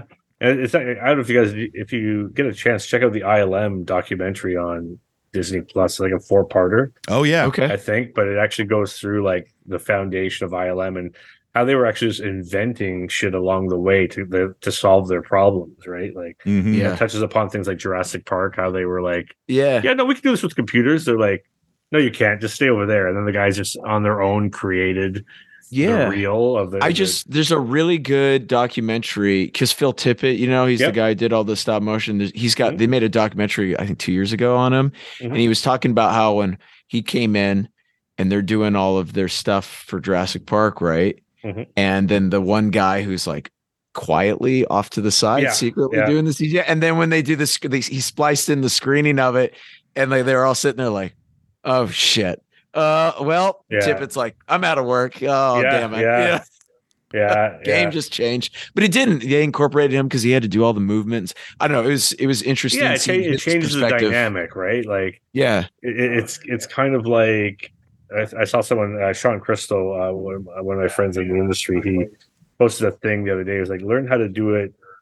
Uh, you know, if you're going to learn to you know do art, learn on paper and with pen and paper first before going digital, because you can Yeah. transfer those skills onto the digital platform ease. But working the other way around is way more difficult. Like control, like because you know, in reality, like your your digital brush you know to mimic that realistically is is hard but to go from an actual brush to the digital version is easy. So i think it's the same thing like you know tippett did all these movements and stuff and created these things with these blow maquettes moving them a millimeter at a time learning movement and then he applied those skills uh, Yeah. to the animation department and cg departments right so yeah. i think it's important to learn those skill sets to kind of have them transferable over you know s- speaking of digital and analog, Yeah. Um, I mean, you've been doing this for a while, so I know that you you obviously started analog. Are you have you made the conversion? Are you going digital? Because like it seems like that's pretty common. It's just saves Oh, yeah. time. Yeah. Yeah, I, I I did it. For me, it was like a slow. I, I eased in slowly. Uh, you know, first I I started doing my pencils or my layouts digitally, and then I would print them out and you know Yeah. do everything else analog, and then slowly just like more and more, I'd be to the point where now I'm like fully like when I did Stillwater, that was like full digital.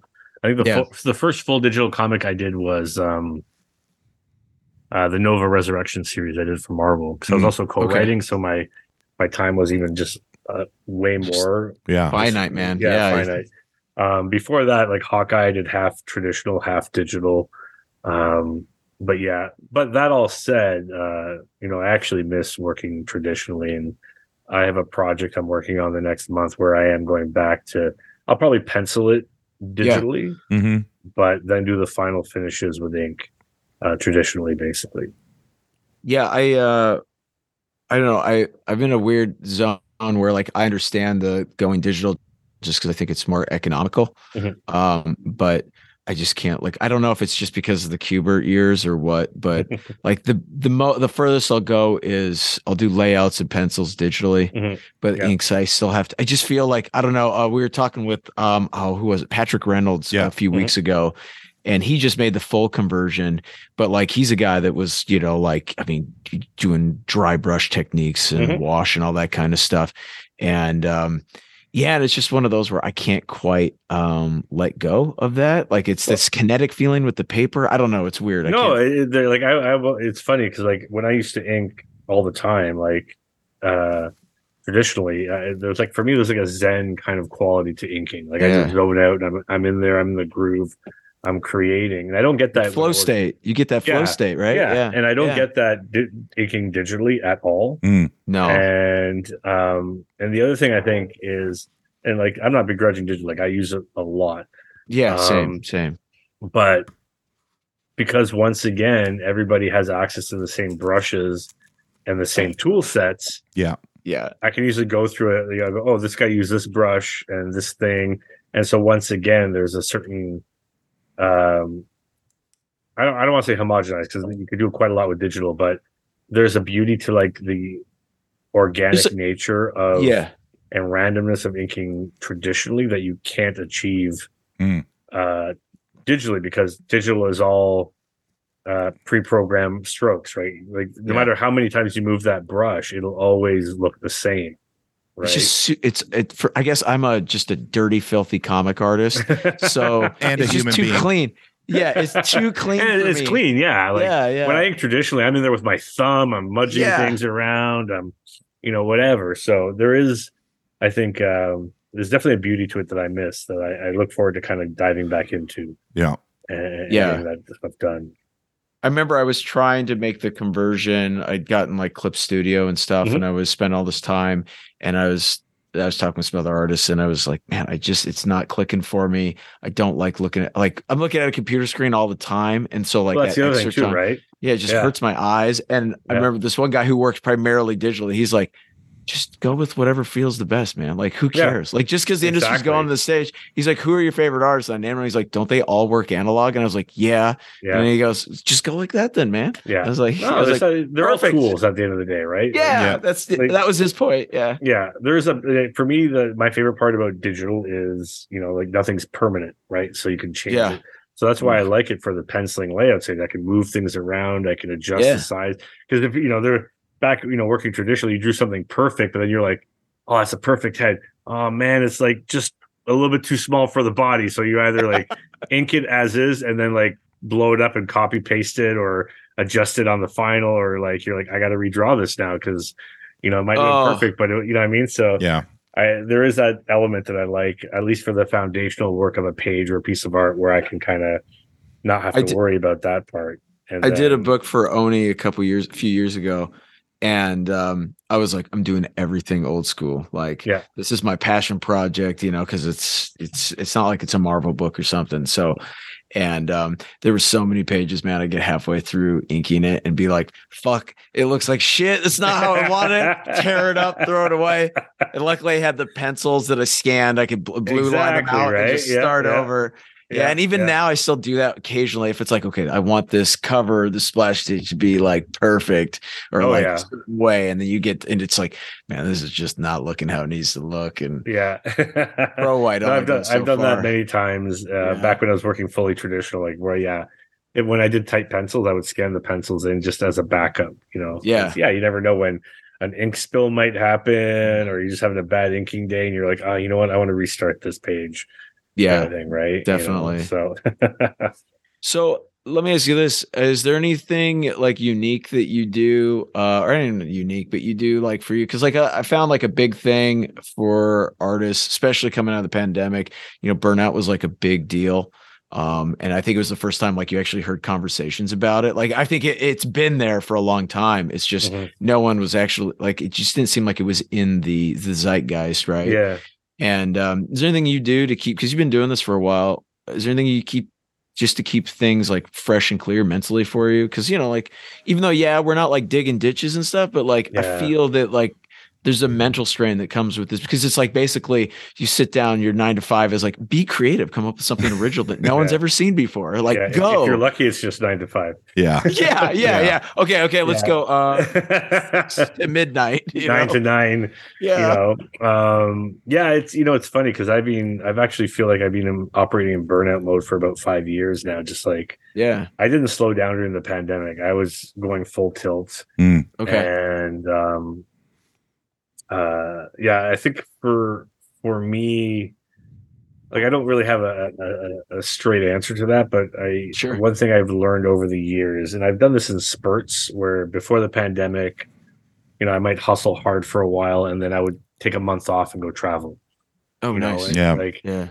and I wouldn't even draw. Like people are like, you're gonna draw, you bring your sketchbook and draw. I'm like, no, I'm just gonna Yeah. like absorb things. I'm gonna like eat places, watch things, do things, whatever. See, I, that's what I like that because like I always would take sketchbooks with me, but And you never betwe- open them. be- between the three of us, never gets cracked. Never gets yeah, I know. Like I remember, I have uh, my last sketchbook. I have. I think I bought early 2017 or mid 2017 before a trip. Yeah. and I think I'm maybe a third of the way through it. Like I don't sketch enough anymore because it's like when you do it, you know, I like for a living, for me anyways, like you're just burnt out. Like I, you know, I know it's Yeah. a habit I should have at least. You know, I know a lot of guys who have a little morning sketchbook or whatever, but Right. um, but these days, coming, uh, oh, especially this year, it's uh, I made a promise to myself early, uh, end of last year, early this year, because I was a bit overloaded last year. I, I I had too much on the plate with my own work Yeah. plus raid and all this stuff. Yeah. I I I basically said I got to keep balance. Uh, I can't be doing the, the the crazy and then go like take t- chunks off. I got to Right. keep that that flow going. So, you know, I'm okay with working late nights here and there, but I'm I'm really trying to uh, bring in weekends off. You know, more more controlled hours. Sort of like Yeah. at the end of the day, I can go home, read, watch something. So I'm not operating in burnout. You know, it's keep Yeah. keep feeding the the creative psyche with different things Yeah. And even taking travels uh and uh and exploring new places like uh it- you know summer is just on the horizon here and i love riding my motorbike so i'm like i'm cleaning it up and just Oh, there we go. road trips and zoning That's cool. out you know on on the on the on the wavy you know the, the curvy roads of northern ontario you know? Nice. yeah so I'm, I'm trying to work in a bit more of that because yeah it is i think something that i know i've succumbed to horribly over time. Like i mean i've hit burnout hard many many times. And Okay. uh, like past five years of just being i think straight burnout. Like it was really just kept going. Yeah. you know what i mean? And uh, i think when you're operating that state you're not really improving as a creative. You're just kind of falling back on um existing habits and, and shortcuts and stuff Mhm. like that. And you don't really push the envelope. So i'm, I'm after stillwater ended which uh, was the last series i did and i have this one shot coming up i'm really hoping to use this one shot to kind of be a little bit more fun you know Uh, Is this a it's- Clearwater one shot or is this? no no it's different? um so basically i wrapped stillwater and uh i'm uh it just got announced maybe a month ago it's a book called deep cuts deep cuts. and Okay. it's six issues it, it kind of follows the history of jazz basically Oh, cool. Oh, Uh, yeah so it's like i'm a big uh, lover of jazz and, and blues and it kind of has these avatar characters kind of representing your coltrane your miles and all that stuff and it kind of follows Okay. them, kind of giving you a through line of the decades from the 20s up until i think it ends in the 70s i can't quite remember and Wow. so i'm just doing one issue of that series uh, they're Okay. each 48 pages Oh, that's a big issue. That's a yeah, lot of work. Yeah, yeah, and each issue focuses on a decade, and basically, I'm doing uh, the 40s, basically. Oh, so yeah, so I just want to, you know, do some oversize, you know, get my fat brush out, just start, you Yeah. know, Yeah, having yeah. fun with it.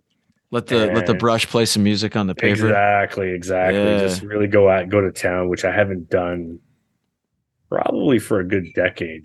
Okay. you know, you know Yeah. what I mean? Like I've done some stuff in between, but it was always under a, a, a very tight uh monthly deadline, right? And it's hard Yeah. to kind of go too loose and too crazy when you Yeah. got to produce a book and four weeks. Experimenting doesn't really get to happen in Yeah, that sense. you know Right. I mean? So, um, but yeah, so yeah, looking forward to doing that and, and more of that actually in the next five years, just kind of playing and having fun, basically. Yeah. That's that's uh that's awesome. And see and and I don't know, I guess the the the comic fan in me, like I love, you know, like all the like you know, Marvel DC stuff. It's great. Oh yeah, I grew up on it yeah. too, man. I love it too, man. Yeah, it's Yeah. great, but like, I, it's at this point, it seems like when I, I, I'm waiting for like, oh, like a guy's putting out like a an established guy like yourself's putting out a zine or doing Mhm. something that's a little bit more passion based. Yeah. Um, just because it's like, oh, you know, something you're gonna see something new, something unique that, that yeah, you might that's, not that's have time hope, to do. right? Yeah, Yeah, yeah, exactly. You know, you know, when we do those anthologies through Raid, like I just use it every time we do it. I just play, try something different. Yeah. You know, see, you know, what I can come up with and, and have fun with it basically. Yeah. yeah. Um, and I hope to do it with more series coming up. You know, just actually have, you know, I would love to get to that state where I'm just producing like one nice graphic novel a year or year and a Mhm. half, whatever it might be, and just like yes, you know, that's that's the one thing I do, and put that out, and uh, and hopefully people like it and gets out there and move on to the next story. Yeah. yeah. that kind of thing. You know, So No. yeah, Are, Um, are you uh, are you putting out deep cuts? Is that coming out through your imprint or where's that no, that's through of? that's through Image. It's, Okay. uh, Kyle Hig- Kyle Higgins is uh, one of the writers. I'm I'm blanking on. I'm, I feel terrible because I'm blanking on the other guy's name. I think I have the script right here somewhere, piled up somewhere. No, can't see it. That's all right. Um, no worries. but um, uh, it's it, it's basically his be- his best bud, uh, who's actually a big uh, jazz historian kind of music guy, and they've written it together. Basically, it's coming out through Image. First issue, I believe, hits the shelves this month. If not, maybe it's Oh. already hit the shelves. I'm gonna have to Okay. go find it. Um, Cool. Yeah, yeah, it's uh, it's a great array of artists doing each decade. That's And, amazing. Yeah, so um, what I'm are you? What issue are you doing? four? So yeah, Issue four. Okay. yeah, so I've, I've, I've done the layouts on the book. I'm going to start working on art over the next maybe week or two, and then Wow. off to the colorist, and you know, in the Oh, nick yeah. of time for issue. Do you when it comes um, out. do you ever do any like do you do any of your own colors ever, or is you just strictly line work these days? N- Uh, I any cover you see, I've colored. You've colored. Uh, okay. Yeah, interiors I really don't as much because it's you don't have the time on a monthly book. Right. I think the- it's a the- lot. I mean, anything I do for the anthologies or all the all the raid stuff, I color myself. Yeah. Um, the uh, I've done a couple of shorts in like Marvel and and Dark Horse over the years where I've colored myself. I think the last thing I did for Marvel was like a Civil War short story that Chip wrote. oh, or- cool. Nice. Yeah. So like if I can, I'll do it because I like coloring. Uh, It's nice, like having the complete, like, oh, look, I did everything. Yeah. Yeah. Exactly. Um, and yeah, but usually in, in mainstream stuff, it's usually my covers. I'll do like everything Yeah. from start to finish, basically. Cool. How how did you get? Uh, well, I guess you kind of explained earlier. Um, was there any particular like character that like you were like you were like, okay, this is my Marvel or DC was like, this is your jam. Like, we're gonna put you on this guy. Uh, that you know, well, when uh, with Marvel, it was more just like whatever came at me, and Yeah. luckily I got I had good options because I, I was really lucky. Like I worked with you know Jason Aaron, uh, Dan Slott, Yeah. um, Kathryn Immonen, you know, uh, uh, Chip Zdarsky. Um, oh man, I'm, I'm blanking on a few of the other guys right now, but I, I've been Mhm. actually super lucky with yeah. working with like the top tier writers Right. and um, Yeah. That's kind of a who's who right That's there. yeah, yeah, some good and, names. and, and, and uh, you know, it, it, it's, it's it's it's it's it's a nice blessing to you know uh, have worked with these guys, and for me, it's usually actually more about working with the creative team Yeah. rather than the character because I don't really have any like one character that I, I have like a, I need to draw them so bad like that's my goal. Right. Like you know, probably the one character that if I were to say that I would want to draw would be Batman because he was Okay. probably when I was a kid that was the first superhero I kind of latched onto. yeah. Not Okay. like, it wasn't the comics; it was like the Adam West TV show, but that was like oh, nice. my, character. Yeah. And aside from some pinups here and there, I've never actually drawn um, the bat. uh, a bat comic. I got offered one once, but I didn't like the script, so I kind of turned it down. Um, Good for you, man. There's a lot of people that would have just been like, "It's Batman. I'll take it." You know. Yeah, that's what everybody told me. They're like, "What are you crazy?" I'm like, "I'm sorry." It was like, it was really, really bad. I didn't want to draw it. Like, I, Yeah. I could just, as I was reading it, I was like, I just don't want to draw this. Like, I was, Yeah. It's it's not going to be my favorite work. Um, yeah, I mean that's, that's creative integrity, and you know, like I, I think just because of the economics of this industry, a lot of times, I, you know, I know I've done it where I Mhm. do. Uh, there's things I've signed on for in the past where I was like, "This is gonna be terrible," but um, yeah, I'm gonna do it. Let's do it. yeah, Yeah. like I've, I've, you know, I've made a couple of those mistakes over my career. Like, it's either hey, you need a paycheck, or yeah, you know, like, or maybe you hope it's going to be some one thing and it turns out to be another thing, right? Like, you just Right. sometimes you just don't know. Like, hmm You know, Oh, yeah, like seeing yeah. a movie trailer. You get the thing, the pitch from the editor, and you're like, "Oh shit, that sounds great." And Yeah. then when the final script arrives, you're like, "Ah, not so great." You know, Yeah. but Yeah. you, Yeah. you- you're professional. You make it work, and you move on to the next thing. Yeah, Um, exactly. You know, but you know, luckily, I haven't had many of those in my career, so that uh, you know, I'm fortunate in that regard. But yeah, yeah, um, but you know, there, I'd love to still work with. Like, I've, I've been lucky with, to work with a few guys. I'd love to work again with like Bendis and um, uh, oh, damn, Gamian, I would lo- uh, Gaiman, I would love to work with as well. Oh, Yeah, You know, I, was a big, definitely. I was a big fan of his work on Sandman, and his novels. So yeah. yeah, definitely there's some some collaboration out, out there. I would love to kind of make happen if possible. But, Let me. Okay, I think it's time. Then it's time. Okay. Bry, All right, you want me to hit him? hit him. All right. Here we go. All right. So this is something that we ask uh, every guest who comes on the show. I've actually added a question that Tad hates, but I still continue to. And that's why. I mean, let's be honest. That's the real reason why I added it. So, uh, okay. question one: better or more iconic TV opening, Magnum PI or the A Team? Oh man. Oh, those are it's like oh. a. I was I was deep into the, both of those shows Yeah. growing up. Same. Oh man, that's a that's a tough one. I think I think the A Team one sticks because if I recall, Magnum PI was just music, but it had a lot of great.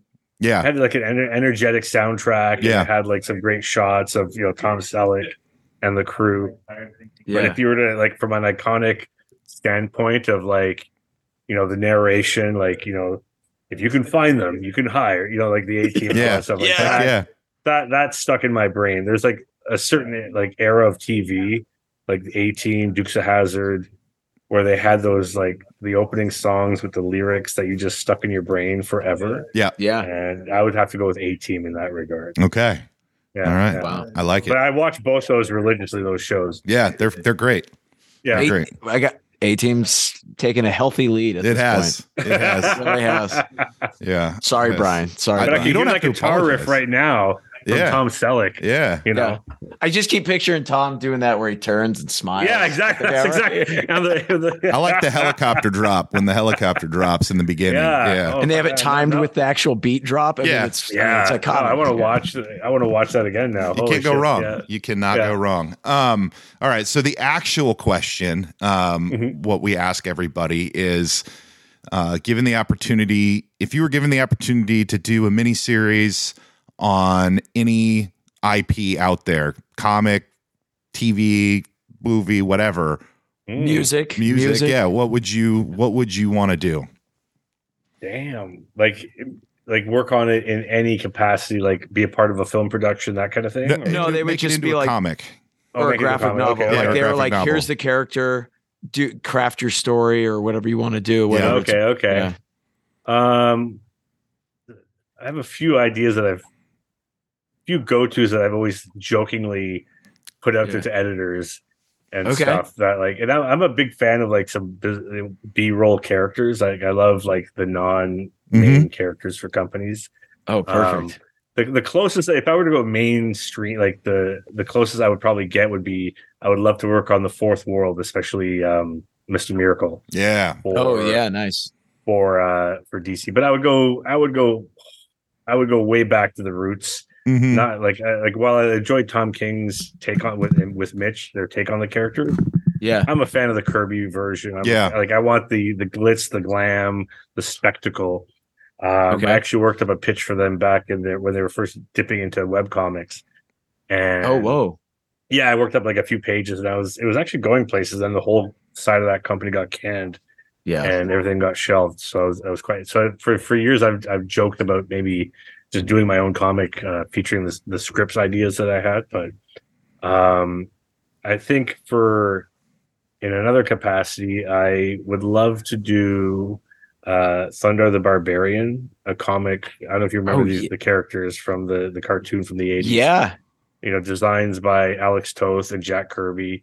Yeah. Um, Heck you yeah. know, you got Thundarr Princess and Ookla the Mok, and love those. I, I love this. Bizarro characters. Yeah. you know, yeah. and you know they're owned by I believe Warner Brothers these days. Were they So they were Hanna Barbera, right? They were part of that Uh, like Hanna Barbera group. No, they were originally. um I'm blanking on the. It was like a, a- an independent party. I can't. I'm blanking on the name right now.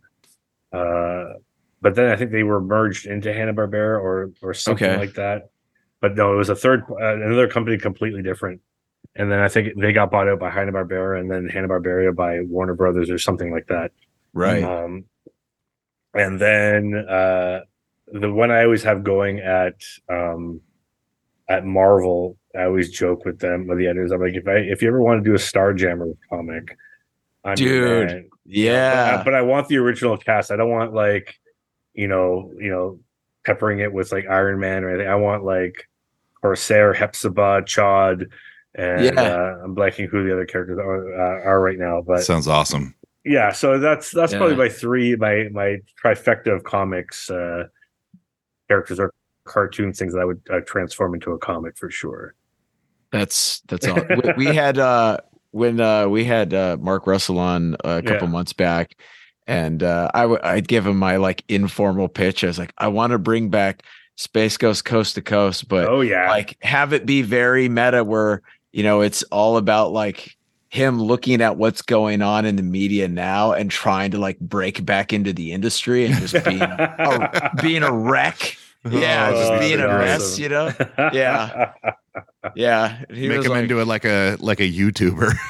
yeah, yeah, yeah. Where he's been demoted from oh, you know that'd be awesome. national cable to YouTube. Yeah, Oh, that'd be gonna be amazing. amazing. Yeah, Yeah, that's great. Uh, That's yeah, really there- yeah. There's so much stuff out there that I would like play in so many sandboxes if I had the the time and budget. People were throw things at me like Yeah, yeah, you know.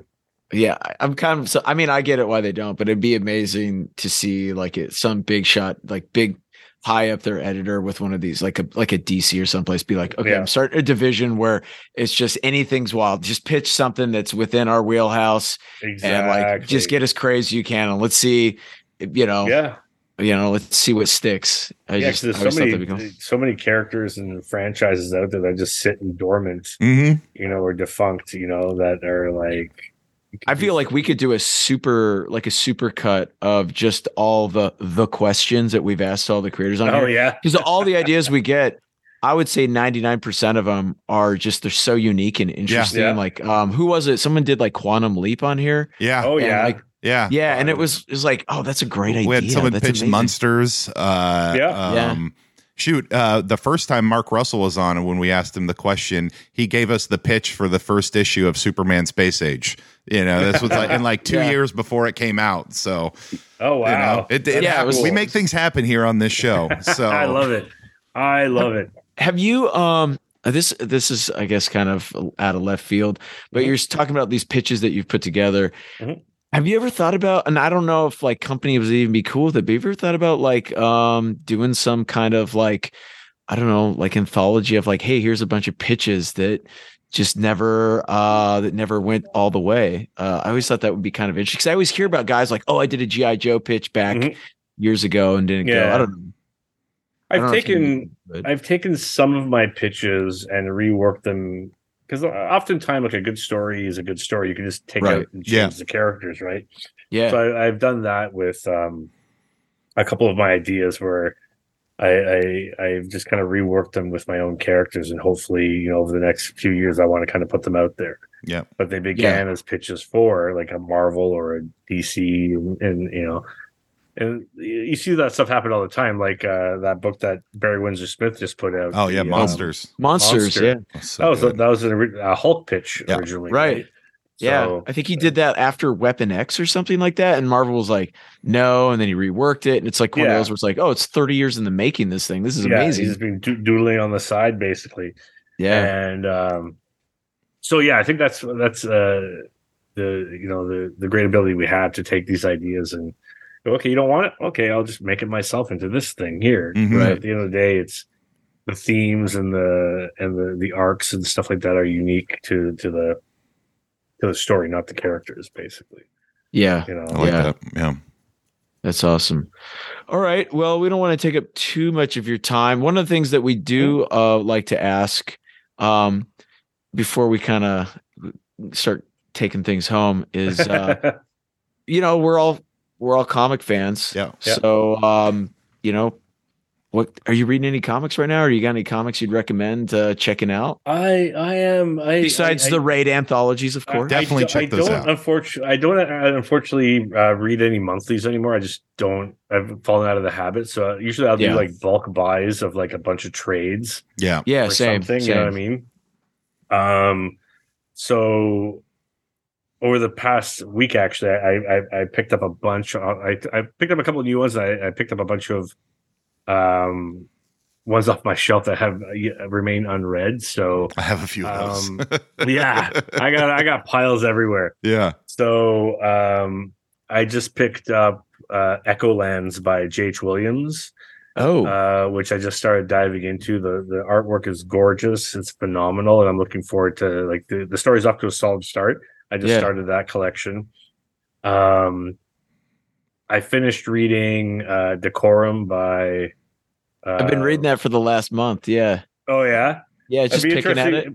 Yeah, it's interesting. Like I love the art. I love uh what he's doing, but the story, in my opinion, is a bit of a hot mess. Like it's I had a hard time getting into it and following it. And It was like about that. It was about the 90 page mark. I was like, oh, okay, we got something going here. I Yeah, see it yeah. starting to come together. All right. Yeah. But yeah, again, it was like Mike Huddleston's art where you're like, dude, uh, what the hell, man? Like this guy is just like he breaks all the rules and makes it work beautifully. yeah, yeah, Yeah. So that was that was that was a mixed. Uh, that was I enjoyed parts of it, and other parts I was kind of like, ah, I could have been better. Yeah. Um, and what else did I pick up? Uh, uh, something else I picked up. I can't remember what it was now. I like I reconnected with some old stuff. I picked up like the old uh, Enigma series by Duncan Fegredo, Mm, which I okay. read back in the '90s, but they just put out a new uh, hardcover collection of it. So Yeah. I'm just gonna dive back into that. And I've actually been uh, reading a bunch of older stuff, stuff that Oh, I cool. never really picked up. So like I said earlier, I've been buying a lot of old Kirby stuff. Nice. So I've been picking up the um the thing he did for uh Pacific Comics, the Oh, man. Guardians of fuck, what's it called? Guardians of Space or something. I'm it's, it's, it's an idiotic title. I know, Right. I know what you're talking about. Yeah, I've been looking at all the like Eclipse. I've been buying Pacific and Yeah. Eclipse comics stuff just because it's. yeah, so I've, like, I bought the whole run of Star Slayer by um oh, nice. did, did Green Arrow. I'm blanking on his name right now back in the day. And uh so I just been buying a lot of older stuff like that, just kind of sinking Yeah. my teeth. Yeah. I actually picked up the entire run of Epic Illustrated, the anthology series. Oh, yeah. How is that? I was I was just I- literally looking at that on eBay like three It's days like ago. 34 issues I bought. I just some guy Yeah. had the whole thing on sale for dirt cheap, and I was like, you know what? I'm gonna buy this and start chipping away at it. That's So awesome. um yeah, so I've been doing a lot of that stuff, like stuff I missed out on Yeah, uh growing up because you know I thought it was like oh, you know, not my my liking or whatever it might have been. it's not uh, Marvel, so I'm not interested. Yeah, That's like how whatever. What's this? Yeah. Pacific Comics? I don't need Yeah. this. Yeah, I read Um, Spider-Man. I've been, I've been kind of Yeah. exploring. Yeah, exactly. so I've been exploring more of that lately. Which Okay, has cool. been A lot of fun, kind of seeing, you know, where not only where creators kind of got their start, hmm yeah, you know, but also, uh, oh, yeah, like Mike Grell. So that's who I was thinking. Mike Grell, who did like uh, Star Slayer. Like he, you know, he's doing this comic, and then he went on to do like Green Arrow and stuff like that for DC, and and then also seeing where creators like Jack Kirby ended up. You know, like seeing where Yeah. their careers took them. Right. Yeah. Uh, so it's just it's fascinating to see, and you know, some of them are hits and some of them are misses, but they're they're kind Sure. of fun, fun to explore, right? So, Mhm. so I've definitely. been doing a lot of that, just yeah, catching up on trades uh, here and there. So as as for current stuff, I couldn't tell you at all what's I'm, what I'm, I'm reading. Yeah, I'm all I'm all over the place. I'll you know I'll explore things like I just read Maus for the first time.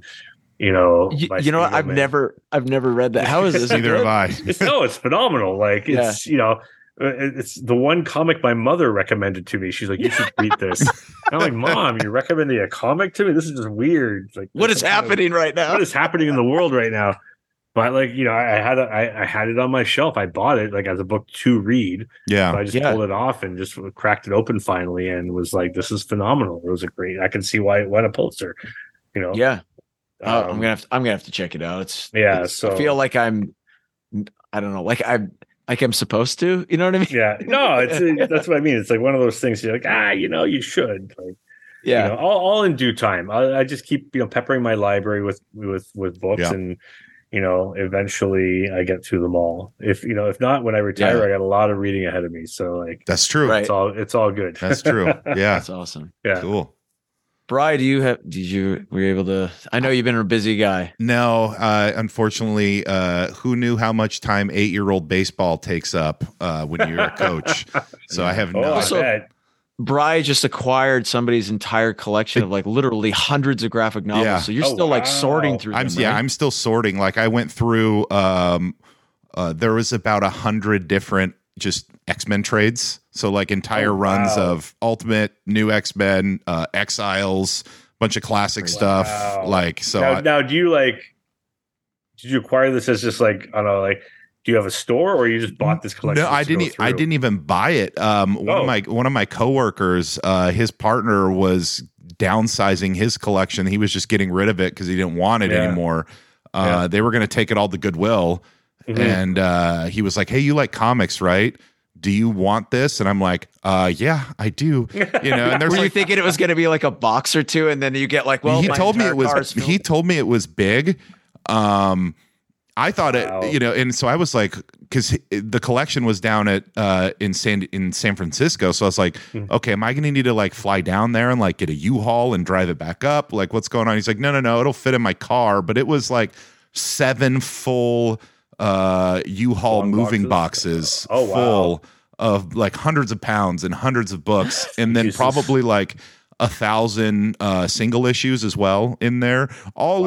like kind of 2000 stuff but uh Yep. It's pretty epic man. I, I haven't even been through the single issues at all so i like i have no idea what's in there but i've been s- slowly sorting the graphic novels. So like yeah my son he's you know he's reading. I gave him batman year one to read and now he's Mhm. reading the dc's new frontier.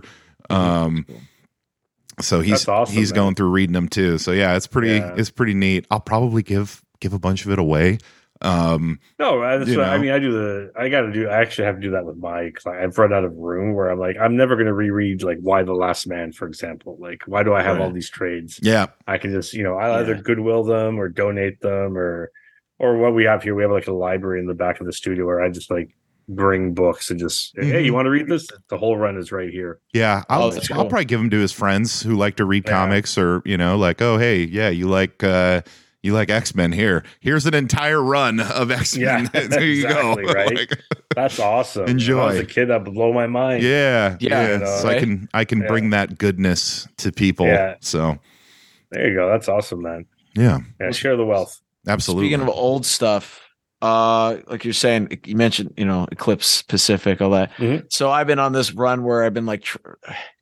I don't, I don't read a ton of graphic novels and stuff, Mhm. but like, so lately I've been trying to get like out of print, like old Eclipse, like Yeah.